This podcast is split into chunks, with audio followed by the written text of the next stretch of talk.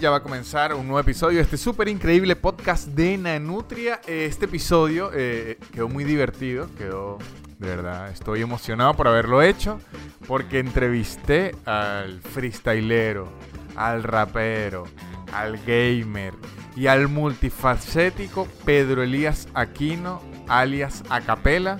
Tuvimos una conversación que quedó un poco corta porque por algo de horario la tuvimos que hacer un poco más nos desajustamos ahí, pero quedó muy entretenida.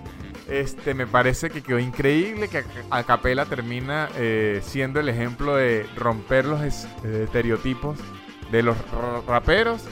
Eh, hablamos del freestyleo, su, carrera como freestyler, nos da hasta consejos de, de freestyleo, nos habla de sus hobbies, quedó, quedó bien, bien divertido en, en realidad. Espero que la disfruten, que la puedan aprovechar al máximo, muchachos. Que les sea lo, lo más divertido para todos ustedes. Siempre hay que agradecerle a los patrocinantes de este podcast, 6 Social Media, la mejor agencia de marketing web. Le hace su página web, su tienda virtual, le lleva sus redes sociales y lo asesora en todo lo que tenga que ver con el marketing. Arroba 6 Social Media, arroba casupo.com, los mejores artículos de cuero de lujo, los mejores tapabocas. Ahora tiene unas cadenitas para que los tapabocas, como usted está en el, carro, se lo quita y se sale y se lo pone y tal, tal, unas cadenitas para que se vean y se los pongan y vienen con combos, con buenos precios, envíos gratis a los Estados Unidos y envíos no gratis, pero envíos a muy buenos precios fuera de los Estados Unidos y arroba Gaby Ross los mejores artículos, tutoriales y consejos de maquillaje. Pueden ir a su Instagram, averiguar todo lo que necesiten de arroba Gaby. Pero antes de iniciar esta entrevista, como les dije que un poco corta, que muy divertida, en, verdad un poco corta, fueron como 35 minutos que no están en corta este, aprovechar, porque los episodios ya están quedando que si 55 minutos, de hablar algo que había querido hablar, pero como tenía estas entrevistas, no tenía chance de hablarlo y dije, lo voy a meter aquí rapidito, aprovechando, que es... Vieron lo de los incendios en Los Ángeles. Los incendios en Los Ángeles, que Los Ángeles... Primero, una cosa que quiero decir aquí. La comunidad científica lleva años, lleva décadas. De hecho, si vieron la serie eh, eh, Cosmos con Neil deGrasse Tyson, la serie Cosmos de Nagio, que creo que está en Netflix. Los últimos dos episodios son dedicados al calentamiento global, a la contaminación y que el, cambio climático viene con todo. Los científicos llevan décadas, décadas diciendo que el cambio climático viene. Y los medios, por general, clic y su alarma todos los años y que este año es peor que el anterior porque los tornados son más fuertes, los huracanes son más fuertes, hay mucho más frío, hay mucho más calor. Claro, la comunidad científica lleva diciéndolo años y va a ser peor, no va a mejorar hasta que hagan un cambio radical, no va a mejorar entonces. El Amazonas se va a quemar cada vez más, los incendios en, California van a ser cada más fuertes, los huracanes van a pegar más duro y van a... Eso va a ocurrir, hay que dejar de sorprendernos porque va a ocurrir. Y sé que es triste, sí, pero la comunidad científica no son astrólogos, no es el horóscopo, no es que están adivinando qué le va a pasar a los huracanes de Virgo. No, ellos están diciendo, volvimos mierda el ecosistema y el clima y vamos a pagar las consecuencias, porque así lo empecemos a, acomodar ahorita, el clima funciona unos años atrás, ahorita estamos pagando las consecuencias, póngale lo que hicimos hace 10 años, que hace 10 años no hacíamos una mierda por intentar acomodar el clima. Ahorita se están haciendo muchas cosas, ya se está trabajando con eso, cada vez se busca que se utilicen menos hidrocarburos, pero vamos a pasar, muchachos, como unos 5 años comiendo mierdita climática, porque así viene. Entonces, partiendo de ahí, los incendios en California están siendo cada vez más fuertes.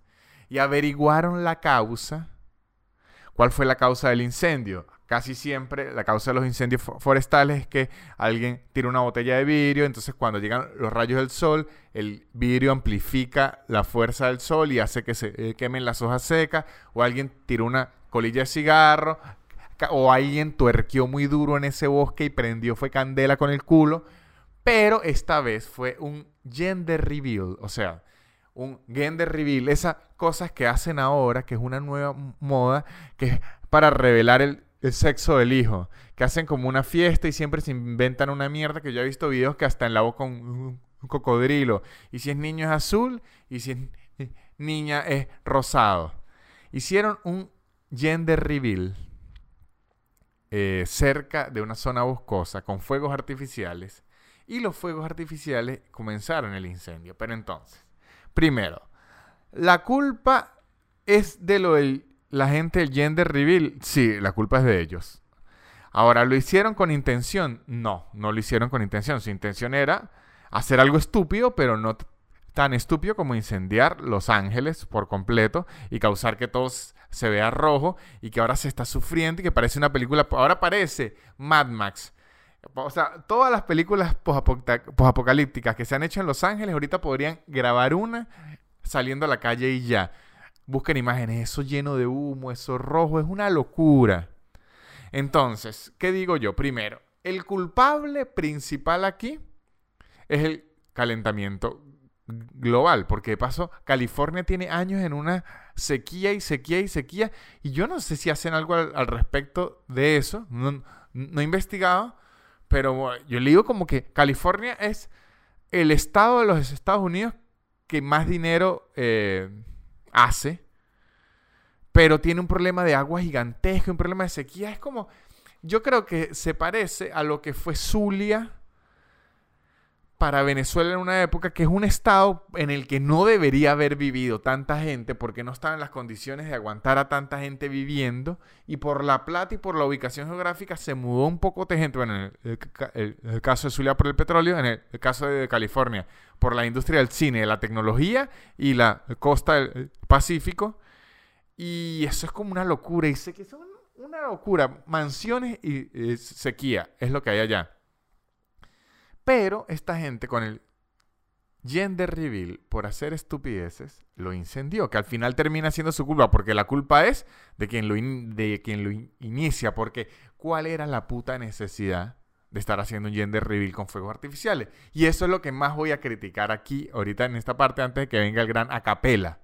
Este, si quieren, eh, si lo que venía era escuchar acapela y tal, busquen los comentarios que seguro alguien puso y que el video de verdad arranca aquí, pero yo es aprovechando este, este tiempo que tenemos para botar veneno. Este, yo ah, hemos visto que los gender reveals, la, la revelación del sexo, ha ido escalando poco a poco y la gente lo va subiendo. Y me doy cuenta, ¿sabe que casi siempre dicen que las redes sociales son malas? No.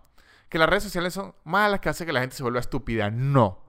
La gente es estúpida y me incluyo. Y solo que las redes sociales es un medio que lo maximiza y hace que uno se sea más estúpido. Pero la culpa no la tiene las redes sociales. Hay gente en las redes sociales que hacen cosas increíbles, que si donan plata a niños y ayudan a rescatar perros. Pero la necesidad de atención de nosotros llega a un punto que no tiene sentido, que terminó incendiando a California. Eso es la necesidad de atención. Alguien empezó con la mierda esa de, revelar el sexo. y la gente dice, ay, qué increíble, qué increíble, qué increíble, increíble. Yo, quiero más atención. Yo quiero que mi hijo sea más único que los demás hijos. Entonces, la forma de revelar el sexo de mi hijo va a ser más única que... que de paso es 50 y 50% de, de probabilidades. Porque si fueran 500 probabilidades que usted dijera, Dios mío, ¿qué será? Pero es niño o niña. No hay más. No hay más. Y lo peor es que ni siquiera es definitivo, porque después sí, a los 18 años, e-, ese niño dice, no, en verdad yo sí. Niña, se incendió California para nada. Se incendiaron California para nada porque después el niño se consideró que era otro sexo y está bien y se incendió California para un Entonces así empiezan. Por ahí ahorita vi en un video en Dubai unos millones, Dubai o en un, un, un país allá en Medio Oriente, tenía pinta de Dubái o Arabia Saudita, como un edificio, un rascacielos gigante que todas las luces dijeron el... ¿Para qué mierda? O sea, está bien que la gente haga con su plata lo que sea, pero así empieza a escalar el ritmo de la estupidez y terminan haciendo cosas estúpidas porque siempre se quieren superar para nada. Así ocurrió con el Harlem Shake. El Harlem Shake debería ser analizado. ¿Se acuerdan del el Harlem Shake? Era con los terroristas, que había que hacer una locura. Eso hay que analizarlo como sociedad en el futuro, porque el Harlem Shake fue una moda que en una semana hizo que la gente hiciera unas estupideces simplemente porque un video tuviese más like. Porque en teoría el Harlem Shake era que usted estaba normal y cuando explotaba la música hacía una locura. Bueno, gente se cayó, a gente la atropellaron. Hubo un poco de gente que fue presa porque lo, se pusieron a hacerlo en un avión comercial. Como que dijeron, no, vamos a hacer un Harlem. Y estar brincando en un avión comercial, además de ser peligrosísimo, es un delito y un poco de gente fue arrestada y fue multada. ¿Para qué? Para un puto video que yo quiero que, tenga muchos likes. Entonces, lo que yo quería decir esto, con los incendios en California y con los gender reveals y todo eso, es que, primero, el cambio climático viene y va a venir y hay que prepararnos y va a ser un peo y vamos a ver fríos más fríos, calor más calores, huracanes más huracanes, tornado, cualquier cantidad de mierda. A lo mejor se invente un nuevo huracán, tornado que dispara fuego, charnado. A lo mejor charnado, el tornado de tiburones se haga realidad. Y la otra es, antes, cuando ustedes vean que algo está, lo están haciendo, piense y ve que está calando la estupidez y que van a gastar un, poco de plata y que pueden poner en peligro algo, así sea el medio ambiente o a, a sus vidas, piensen, ¿esta estupidez vale la pena por unos estúpidos likes que estoy ganando? Y si la respuesta es sí, pues bueno. Y si la respuesta es no, como debería ser, entonces te va a decir, ah, y sabe que mejor no lo hago, mejor le escribe un tweet que, epa, es niño. Igual la gente se va a alegrar, igual eso no va a representar nada si usted va a ser un buen papá o no. Lo que puede hacer es que Los Ángeles no se incendie. Eso sí va a ocurrir. Que, ay, Dios mío, de verdad. Bueno, este, este fue mi regaño de este podcast aprovechando el tiempo. Y creo que ya no hablo más y es momento de venir con la entrevista increíble al señor A. Capela. El super increíble podcast de Nanutria, el super increíble podcast de Nanutria, el super increíble podcast de Nanutria y empezó. Y aquí estamos con el señor Pedro Elías Aquino, alias Acapela. Y bueno, Nanutria, ¿Cómo anda? Sabe que uno cuando un rapero dice su nombre real en las canciones, uno se emociona porque como que sabe la identidad de Superman, es como Clark Kent. Es una creo porque termina siendo más bien como que todos saben quién es Acapela, pero el que te diga Pedro como que se siente más cercano a ti, ¿estás claro? claro. Entonces, igual en la calle la gente desconocida dice, así como tú me acabas de saludar, Pedro Elías Aquino, y yo como que, ¿qué? Oh? ¿Quién eres? y después, ah, sí, cierto que yo revelo mi nombre. No sé, la gente sabe el nombre de mi mamá, la gente sabe. Uno a veces se le van datos personales de uno y se le olvida que los dice en canción y después la gente llega y dice, ¿qué es lo que es el gordo de Turmero que estudió en el liceo tal? Y yo, mano, ¿cómo saben qué liceo estudié yo? Y después, ah, sí, que, sí, que yo dije, sí. sí Pero así, yo me llamo Pedro, o sea, ese es mi nombre. Así me pasa en los podcasts, a veces hablo de algo y de repente me preguntan, epa, y se mejoró el dolor en la espalda. Y yo, ¿y este tipo quién es? Ah, es que lo dijo una vez y como que la gente lo anota. Ajá, el, sí, señor, el señor Acapela. Con usted quería hablar dos temas en particular. El primero es acerca de la improvisación, el freestyle. Ajá. Que eso, según tengo entendido, he averiguado, yo en verdad soy fan de su trabajo, fueron sus comienzo y fue lo que lo, por decir, como que lo puso en la escena, en, las vitrinas. Sí. fue como lo que me impulsó. O sea, comencé haciendo temas con mis panas, pero eh, como que me inscribí en unas batallas que para ese entonces no tenían nombre. Luego, con el pasar de los años, eh, se llamaron, eh, se convirtieron como que la batalla nacional, como lo, lo que vendría siendo la Red Bull, porque no había Red Bull en Venezuela. Pero en la primera que hicieron, como el proyecto piloto, eh, como que me metí, ya llevaba años, como que uno o dos años rapeando, y sí sentía como que entre los raperos, la gente cree que todos los raperos improvisan, pero no todos los raperos improvisan. Hay raperos que prefieren sentarse a escribir con calma, producir, como que hacer las cosas más Y yo era como que muy improvisador y como que dije, no, yo creo que yo voy a ver qué es lo que es la batalla. Y me fue bien en esa batalla, me fue bien, me, me fui para Caracas, que en Caracas estaba la movida de, de improvisar en las, en las plazas, en los dos caminos, en, en los centros comerciales, habían como, como spot de freestyles donde se reunía la gente a freestylear. Y me fui creando como una, sí, como una popularidad en la calle, callejera, de los points de freestyle. O sea, como que en ese tiempo era eso, en ese tiempo como que no había tanto, en ese tiempo los que estaban dando la cara eran Apache, Supa, Cancerbero, por, por su música y por los discos.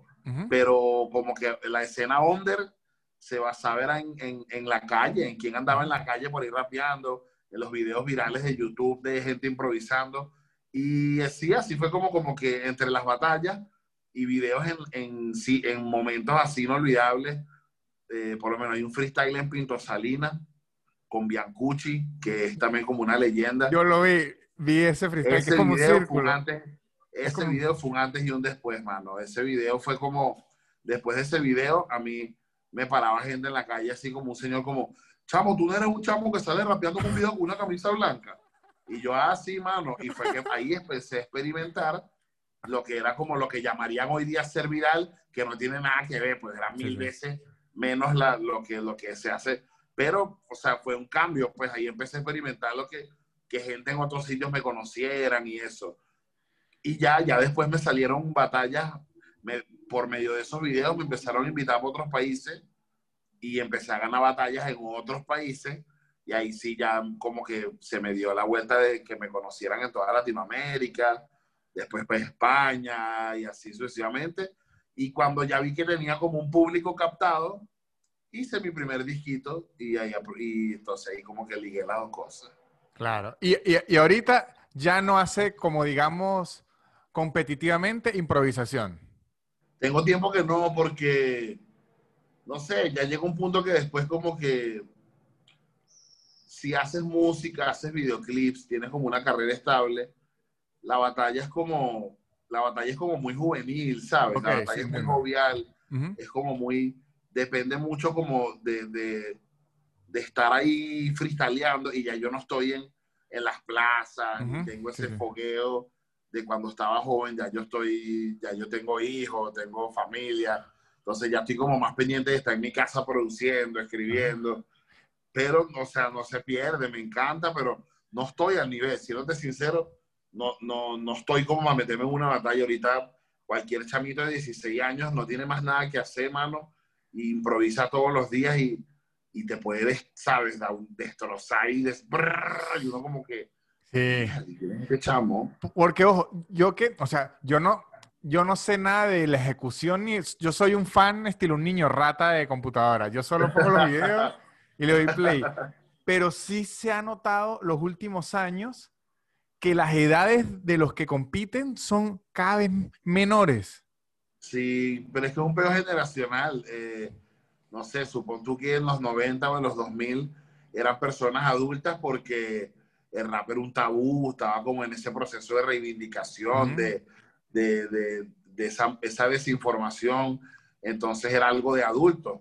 Ya gracias a esas generaciones y a todas estas personas, hoy en día un papá de 42 años ya tiene como que una noción de que es rap okay. y ya no hay como que una prohibición y su hijo puede rapear desde los 14, que de repente es lo que no pasaba hace 20 años que, que a mí se me hubiese ocurrido, bueno, yo no, mi mamá me apoyó, pero supón tú en esa época cuando los raperos eran personas adultas, un niño de 14 años, se claro. le podía decirle a la mamá, voy a rapear y no, estás loco, tú eres un malandro. Sí, Pero sí. gracias a toda esa chamba de esas personas, de todos estos últimos 20 años de rap, es que ahorita ser rapero es algo cool uh -huh. y cualquier papá o mamá tiene una noción y sabe que el rap ya no es como que ese, ese punto de vista que tenían antes de que malandreo y tal, Exacto. sino que ya saben que es un movimiento, que es un género, que es una cultura, que los chamitos vacilan ya es demasiado todo público, mano. Los chamitos batallando sí, sí, sí. en las escuelas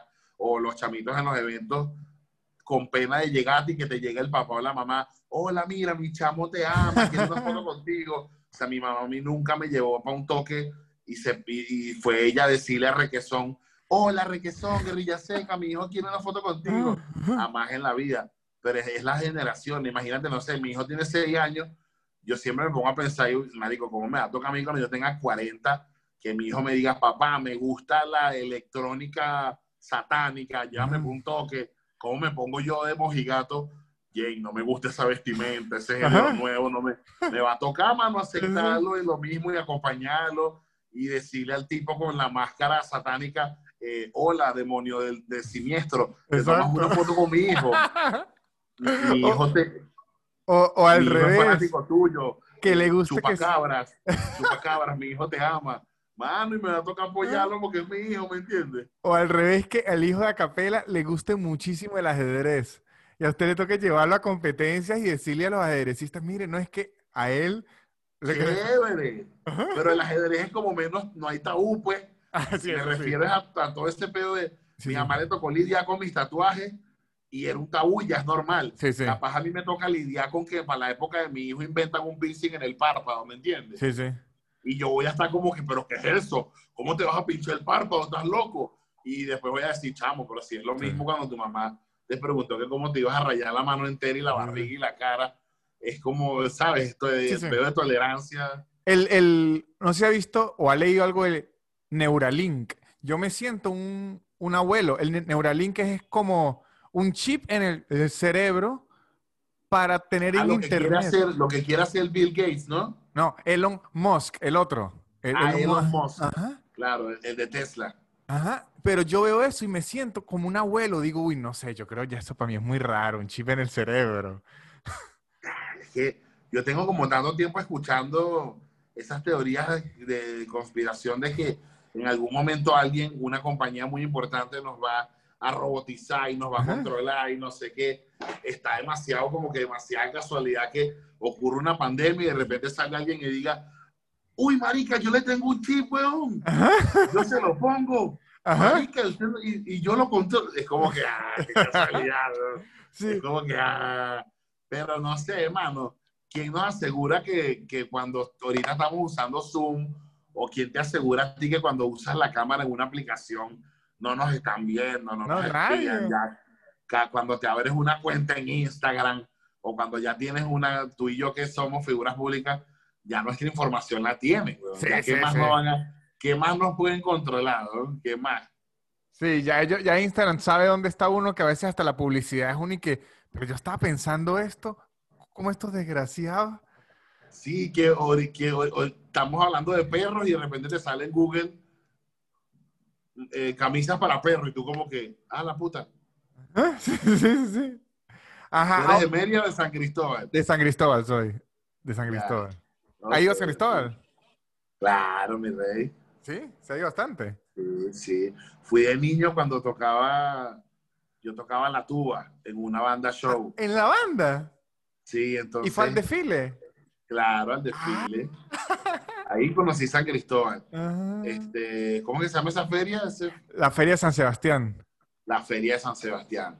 Eh, y ya después cuando a mí me tocó como una época que estaba comenzando a girar por Latinoamérica, Ajá. que no habían vuelos en Venezuela Ok. y yo tenía que cruzar para Por Cúcuta, Cúcuta. para poder volar para el país donde iba. Entonces siempre me lanzaba mi, mi San Cristóbal, San Cristóbal, Cúcuta, Cúcuta, Bogotá, y de Bogotá era que volaba para Buenos Aires. Tal. Entonces iba, mano, seguido iba al año cinco veces para San Cristóbal, cinco, cuatro veces. Ah, bien, pero ahora me da demasiada risa imaginármelo a usted con una tuba en el desfile de, de San Sebastián. Mano, esos fueron mis, mis, mis inicios de la música. Una tuba, Eso la tuba es el, el que es gigante aquí. Hay dos, esa es la marching y está la de pecho, que es la de orquesta. O sea, esa, esa gigante que se guinda es, es para marchar, pues, para, Ok. obviamente para moverte. Ajá. Y, y la, la de pecho va Ujú. aquí, que es cuando, cuando es de orquesta, pues, Ok, ok. está sentado. Pero es lo mismo, en realidad es lo mismo. O sea que, que de- su, su instrumento es los vientos. Usted se defiende con, con varios No, vientos. también estudié, también estudié percusión, estudié batería en Ok. el Tecnológico de Música de Valencia. Ok, o sea que también le entra duro a la percusión. Sí, también estudié mandolina en el Conservatorio de Música de Maracay. Ah, no, entonces si viene, viene usted con todos los, con todos los jugueticos. Sí, yo soy músico de niño, siempre estuve en, en canto coral, siempre hice coral. Mi primer, la primera vez que me metí en un estudio fue de niño a grabar un disco de parrandas navideñas, no fue a grabar rap. Y, Siempre estuve. y no pensaba que si meterle una tuba o una mandolina a, a unos beats. Claro, como, como no, sería muy brutal. Lo que pasa es que yo estoy en un proceso como de re- ahorita, que ya me estoy poniendo viejo. Quiero como volver a retomar esas actividades porque yo me alejé, me volví como muy rapero y, y llegó un punto donde más bien como que mientras menos mu- mm, soy rapero Ajá. y se me olvidó la tuba y todo lo que hice de niño. Y ahorita como que mientras más viejo me pongo, más quiero volver como que a, a mis raíces, a todas esas cosas. Ya estoy que ni, ni, ni- a veces ni rap escucho, sino que prefiero, escucho burda, Gualberto Ibarreto, Ah, repente bien, escucho, ¿sabes? Estoy, estoy como cada vez más queriéndome retomar mis raíces. Y en el disco que voy a hacer tengo, tengo unas fusiones ahí brutales. Por lo menos me llamó mucho la atención. Hay un rapero de Estados Unidos que se llama Lil Nas X, Ujú, ujú, que hizo una canción que se llama Old Town Road. Yeah, I'm gonna take my horse to the Old. Town Road. Y la canción es country, es country. Él, él- él le puso, un, lo bautizó como un género nuevo, como country rap. Y el bicho se viste, se mete en la película, se viste como un vaquero. Este, entonces yo dije, que la creo hacer un, un- un Claro. trap llenato o, un- o algo folclórico ligado Claro. con urbano, así como esos bichos hicieron. Y se me ocurrió y, los, y ahí lo desarrollé en el disco que viene. Bien, está Hay unos bueno. betas finos, hay unos betas finos como folclóricos con, con urbanos. Sí, así, así Eso- estilo oh, los orichas que le meten mucha salsa. Pero eso ya es una vaina exquisita, pues ya eso es un... Bueno, una orilla es impresionante. Sí. Los orichas te los oye y bien melódicos. O sea, es, es ya una salsa. No, orilla es impresionante, ya eso es otro nivel.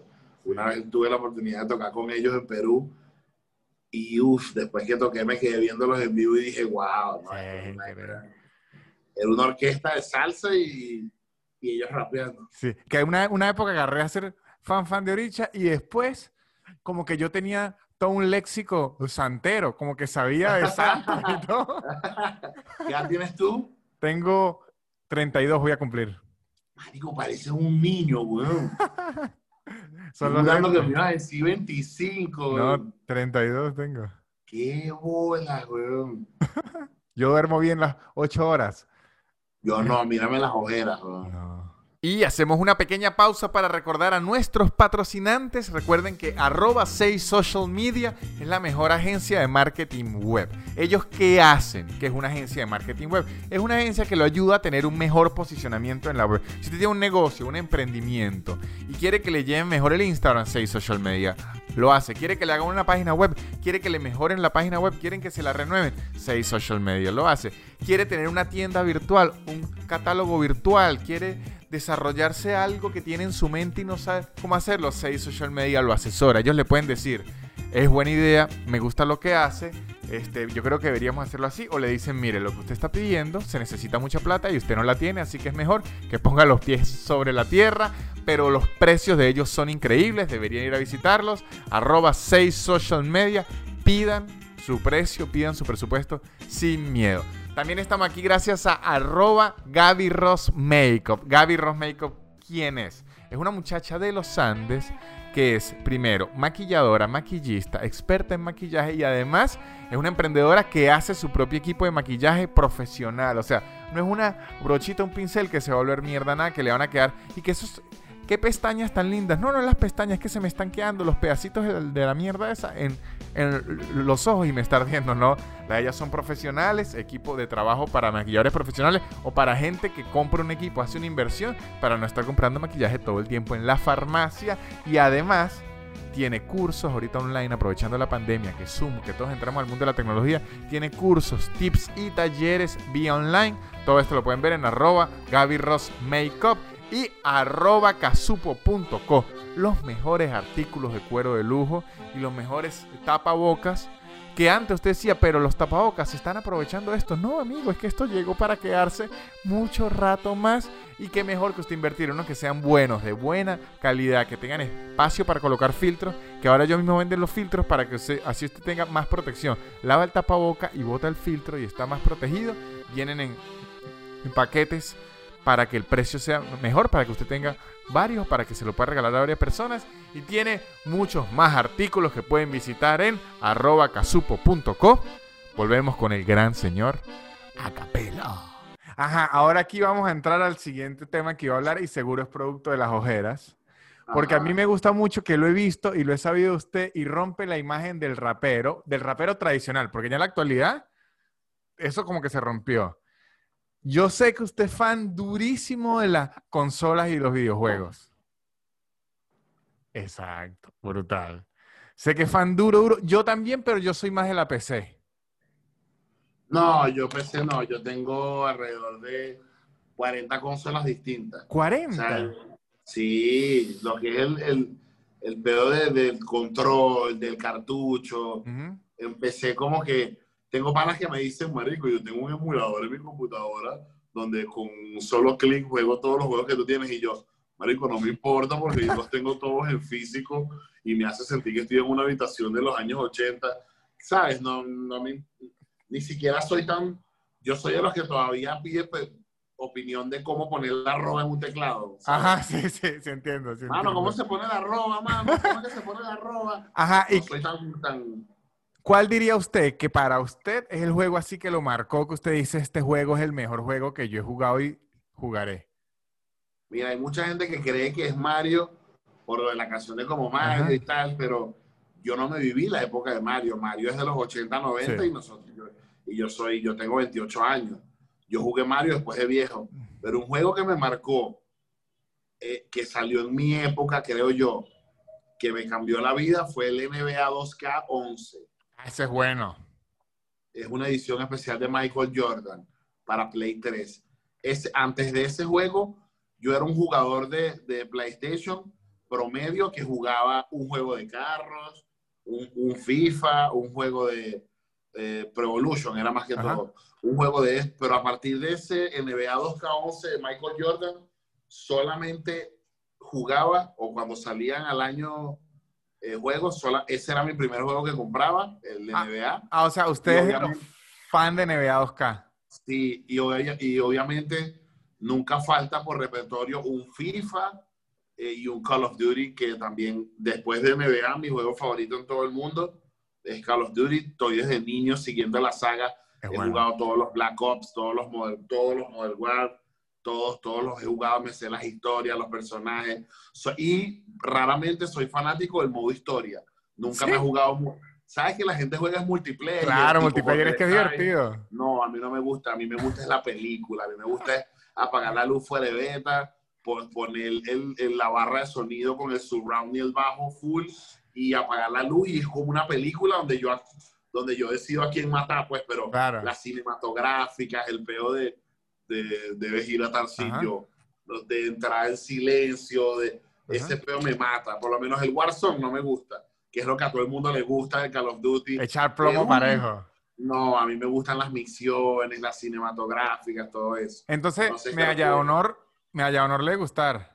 Me haya honor es el papá de Call of Duty. Claro, me haya honor es bueno. Me haya honor es el principio de estos juegos de guerra de, de shooting es como el papá, el pionero. Y, y ha jugado, yo lo jugué hace poco, hace como siete meses, y me explotó el cráneo el nuevo Zelda, el de, de Breath of the Wild.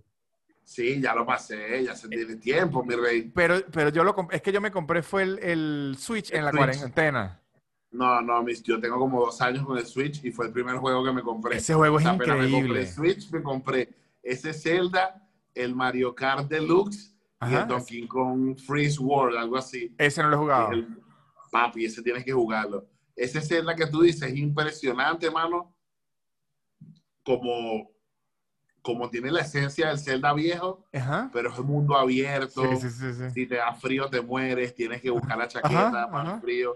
No, este juego es impresionante, hermano. Bueno, ahorita va a salir la continuación. ¿En serio? Sí, se llama Los Guerreros de Irule. Va a ser la Ok. continuación de ese. Claro, y ha jugado Super Smash Bros. de, Cl- de- claro, pero, pero me, de Switch. pero me confundo mucho. Está ocurriendo muchas cosas. Soy muy bruto. Como No, que- es muy brutal. Sí. Lo que pasa es que le agregaron muchas innovaciones, pero hay una manera de ponerlo como el clásico de 64. Ok, Puro pe- pelea sin tanto rayito y tanto colores. Jugué Luigi's Mansion y me fascinó. La mansión de Luigi. Impresionante, impresionante. Impresionante. El- Esos son más de mi hijo, pero igual Sí. tengo noción. es que el Mario el- Odyssey, el Mario Odyssey, no lo tengo. impresionante. Es bueno. ¿Me lo recomienda? Sí, es un Mario, es como un mundo abierto y es un Mario que tiene un sombrero mágico y es brutal. Vas como a varios reinos, entonces es, es brutal. Tiene una nave y en cada reino tienes como que recolectar unas lunas que son vienen siendo la gasolina para poder ir de ese mundo y pasar para otro. Como si estuvieras ahorita en Venezuela, pues. Tuvieras que Exacto. recolectar 10 galones de gasolina para poder moverte a. Pero sin devaluación. Carabobo. Claro. Y, y que me, también me dijeron que además de las consolas es como que adicto a los juguetes. Sí, Que colecciona muchísimos juguetes, muchísimos. sí, tengo y puros betas clásicos. Tú debes ser de esta época de Thundercats. No, soy un poquito más joven. O sea, sí me acuerdo de los Thundercats, pero no llego tan viejo. Pero sí me acuerdo. eh, tengo aquí, aquí ni siquiera están mis juguetes, pero por retruque hay uno que otro. Tengo, eh, Raiden. Está ah, bueno. sí, tengo muchos, tengo. Ay, yo y Call of Duty lo juego con, no juego con control, juego Ah, yo no sabía que existía eso. Así es Claro, más divertido. Claro, sí. O sea, este- todo. estilo la pistolita de matar patos, pero la metralleta. pero, pero malandramente, aquí pones el, Ah, el chico, no sabía. aquí pones el, el beta, pues, el PlayStation Move y juegas tu beta. Ah, eso sí no tenía ni idea. Sí, tengo que si un dron de Star Wars. ¿Y lo vuela? Claro, pues de carrera, es para volar. Ah, se mete en las carreras de dron. Yo un día vi unos amigos, pero yo lo vi que es difícil. Es difícil, pero él tiene como una cámara adaptada y, desde el teléfono lo controla. Tiene como una manera ahí fina. Hay Voy que practicar, agua. pues. Voy a buscar agua a la, a la- a la cocina. Que el, el, el dron lo lleva uno, una agüita y se la trae de Ah, vuelta. yo pensé que era que ibas a buscar, güey. No, ah, no, dale, dale, dale. no tengo ¿Tú el estás dron. dónde, mano? ¿Tú estás En- dónde? Buenos Aires. Ah, estás en Buenos Aires. En Buenos Aires. Aquí está. Tranquilo. Aquí lo del. Lo de la improvisación despegó a unos niveles sin sentido. Allá es donde está, es donde los sitios donde está más duro el beta. Sí, aquí, aquí de repente eh, se reúnen que si la FMS antes de la cuarentena y metían 10.000 personas, 11.000. Sí, sí, allá el beta está impresionante, mano. No les da esto, esto yo siempre lo pienso porque yo soy como, así soy yo en, en mis cosas. No les da como un, particularmente a usted que es freestylero, pero de más tiempo, como una diciendo, uy, si yo tuviera esta exposición en mi época. No, yo creo que es como que más bien me encanta haber sido de mi época y saber que mi época aportó a esta época. Ah, me gusta. Capaz me da más bien un sentimiento de placer como que, que, que brutal mi chamba para que esto ocurra. Ok, ahorita. ok. Usted se siente como de los que, ok, yo, al- yo puse mi Sí, espada porque, porque es muy bonito, es muy bonito eso. Todos esos panas que tú ves ahí cuando me ven me, me tienen un respeto brutal. Sí, sí. Y eso es muy bonito, ¿me entiendes? Ajá. Y podrá ser quien sea y tú los ves que son unas estrellas, pero de pana me tienen un respeto bonito y se dirigen a mí brutal. Entonces tú asumes tu, tú asumes tu función. Y esa fue la función que me tocó a mí, pues y venía antes de todos ellos y como que labrar el camino para que ahorita estén otros. No, sí entiendo lo que tú dices, pero yo también me vacilé mi época y también Ok. fue brutal y, ¿sabes? Po- Porque sa- sabe que yo una vez aquí estaba hablando, usted obviamente lo, lo conoce como Mufasa.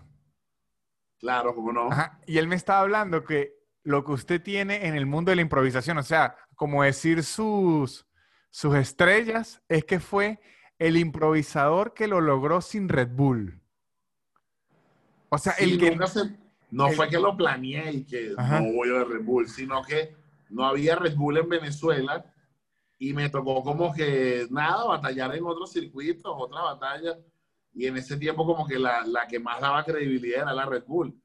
Entonces me tocó, me, por eso te digo que me gusta mi época, porque viví una época donde nacieron, surgieron eh, otros formatos de batalla, que hoy en día muchos de ellos le fueron los que le dieron la credibilidad o la difusión a muchos de los mejores ahorita.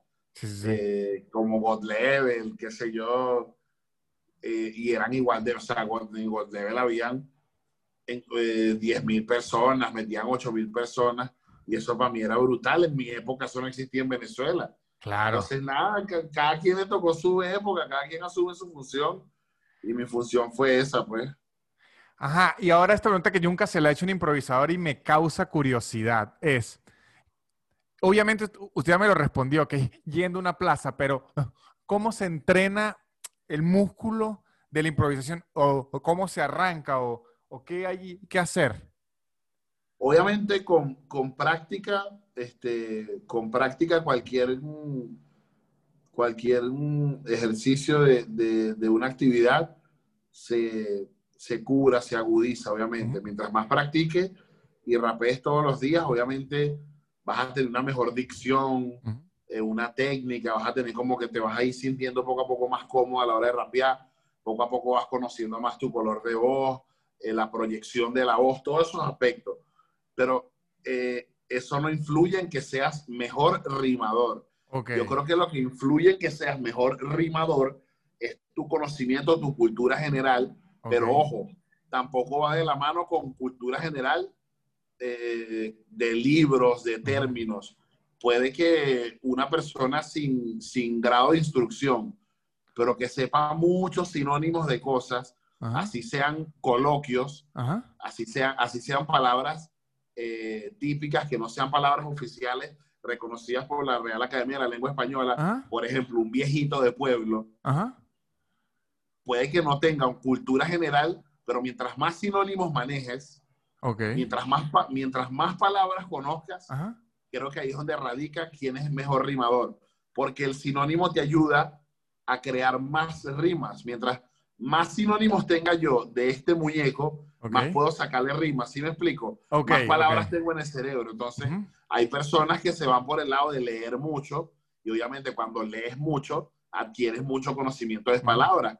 Ya sabes que agua no es solo agua, sino que si necesitas que agua rime con canción, ya sabes que en vez de agua puedes decir hidratación. y estás diciendo lo mismo. Entonces, eso lo logras es leyendo, porque hidratarse, agua, capaz un chamo del campo no usa la palabra hidratación, sino seca. estoy reservío. Pero es eso, radica como que en el conocimiento de más sinónimos. Mientras más sinónimos tengas, mm, creo que más chance tienes de, de rimar Brutal, sí, pero sí entiendo lo que dice porque yo, yo también me gusta mucho el contrapunteo. Y en el contrapunteo ahí no hay libros ni nada. Y hablan que sí de. Pero, pero ¿qué no sabe un llanero? ¿Cuántas palabras? ¿Cuántas palabras coloquiales no tiene un llanero? Impresionante que te quedas loco. es eso, y mientras más palabras tienen, más parte en la liga. Sí, sí, sí. con sus palabras coloquiales. Sí, pero no lo había visto así, pero ahora que usted lo dice, tiene todo el sentido que mientras yo más sepa sinónimos y mi glosario de palabras sea más grande, a la hora de rapear estoy más suelto. Por supuesto. Ah, me gusta, me gusta. Ajá, Pedro, ya para terminar esta bella charla que tuvimos, quería preguntarle, porque sé que tiene y me causó mucha curiosidad, un muñeco usted. Claro, acabamos de sacar el gordo funky. Eso me impresionó. El gordo funky, acabamos de sacar el Gordo Funky, que es una figura coleccionable de vinilo mía, con unos panas que se llaman Balcon Toys, que son unos panas de venezolanos que están en Inglaterra. Ya me lo van a traer por ahí para mostrártelo. Este, están, ¿Dónde están los juguetes, mano?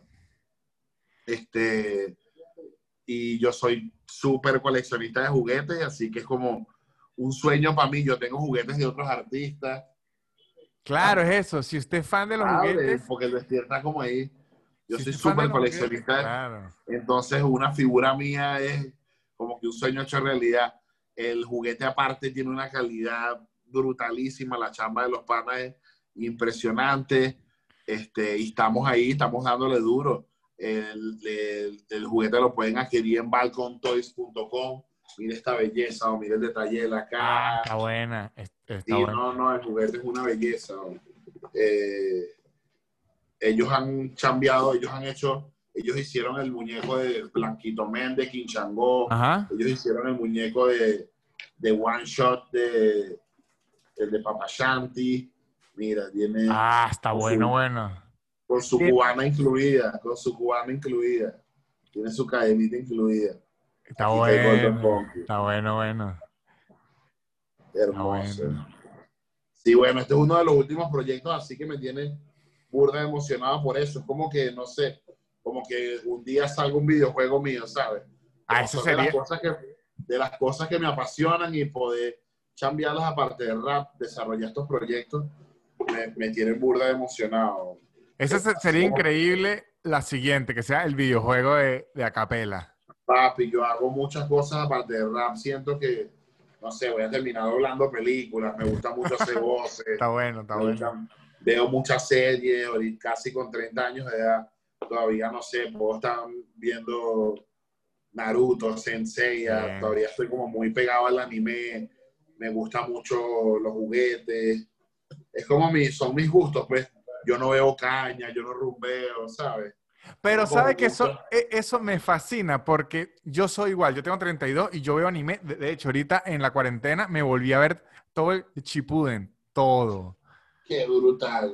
Y siempre como que, al igual que el, estereotipo del rapero antes, el estereotipo de si a usted le gustaban los videojuegos y si le gustaba el anime era un bobo y eras de apartamento, no eras de barrio y tal. pero entonces ahora me gusta que usted esté ahí en la mitad y, le, y entonces dice, ¿qué pasó aquí? ¿Qué quiere que le diga? Representando los nerds. Exacto. me gusta, me gusta eso. Que usted se para en la mitad y diga, ¿necesitan rapear o hablar de Naruto? ¿Cuál de las dos? Así mismo. O rapeemos de Naruto.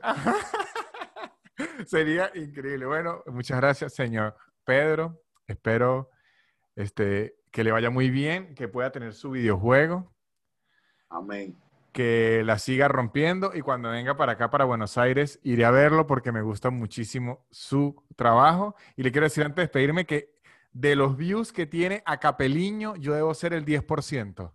Oh, qué brutal. Gracias, mi hermano. Bueno, señor. Gracias, espero que te guste. Gracias por la invitación, hermano. Agradable la conversa. Y listo, nos vemos cuando vaya para Buenos Aires. Estás invitado al show. Muchas gracias, señor Pedro. Un abrazo, hermano. Bueno, muchachos, ya saben, que nadie les diga que son unos gallos porque ven anime y juegan videojuegos, porque ustedes dicen, Acapela es mi pastor, con Acapela nada me falta, muchachos. Acapela se acaba de poner en este, en este episodio como el rey de los nerds y los raperos al mismo tiempo. Los nerds tenemos a Acapela que nos defienda, a Capeliño, el trap y Naruto unidos como siempre ha debido ser. Nunca lo han debido separar. Este ha sido todo el episodio. Muchas gracias a Capela. Muchas gracias por sus buenas energías. De verdad, eh, muy divertido. Les recuerdo que en patreon.com slash nanutria subo episodios extras todas las semanas. Tengo dos shows en vivo al mes. Uno en horario americano y uno en horario europeo. Pueden ver los dos si quieren. Y además, si se perdieron el show en vivo, según lo que hayan pagado pueden ver fragmentos de esos shows que no vieron o el show completo, si no les dio tiempo de verlo, si están en vivo. Además que hacemos los lunes de preguntas y respuestas, siempre ando subiendo links, siempre ando subiendo recomendaciones, todo eso en patreon.com slash nanutria. Y este programa fue presentado por nuestros patrocinantes, arroba casupo.co, los mejores artículos de cuero de lujo y tapabocas, arroba 6 social media, la mejor agencia de marketing web, y arroba Gaby Ross Makeup, los mejores artículos de maquillaje y tips de maquillaje. Esto ha sido todo. Muchas gracias. La élite. Barrera. Yeah. Super increíble. Pop, pop, pop, pop, podcast de Nanutria. super increíble. Pop, pop, pop, podcast de. Es casi una hora llena de locura y un acento gocho que es una dulzura. El perro siempre jodiendo la grabación y él soltando pura desinformación. Super increíble. Pop, pop, pop, pop, podcast de Nanutria. Super increíble. Pop, pop, pop, pop, podcast de.